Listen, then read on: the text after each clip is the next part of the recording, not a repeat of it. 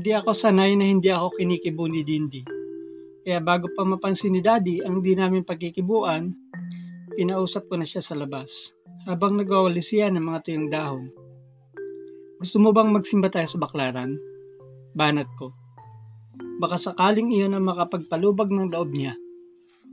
Hindi niya ako pinansin, tiningnan niya lang ako.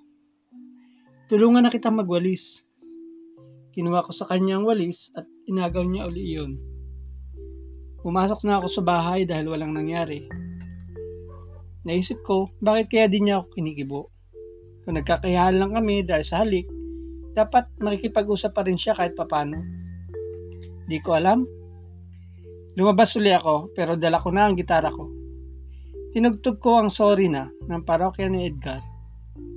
Natapos ko ang buong kanta pero di pa rin siya ngumingiti. Kinanta ko naman ang sorry ng Kyushay. Hindi ko pa natapos ang kanta ay pumasok na siya ng bahay. Hindi ako tumigil.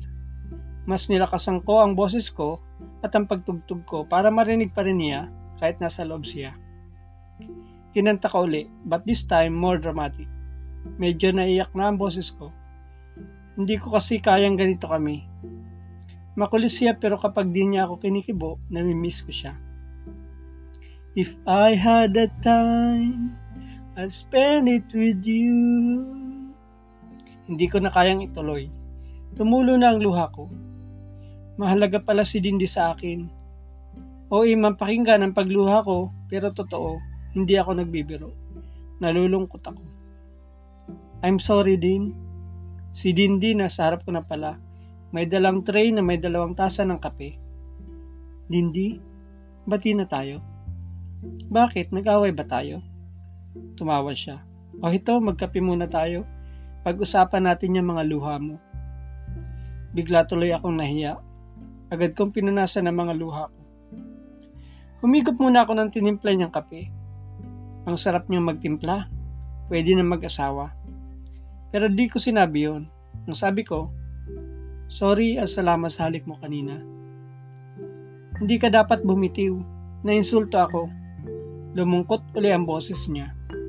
Sorry. Naalala ko kasi hindi tayo pwedeng makarried away. Ikaw ang nauna, nadala lang ako.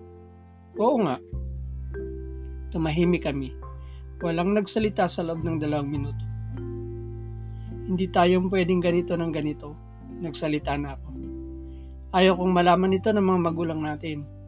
Kung gusto mo magkasama pa rin tayo, iwasan natin ang dumigi sa isa't isa.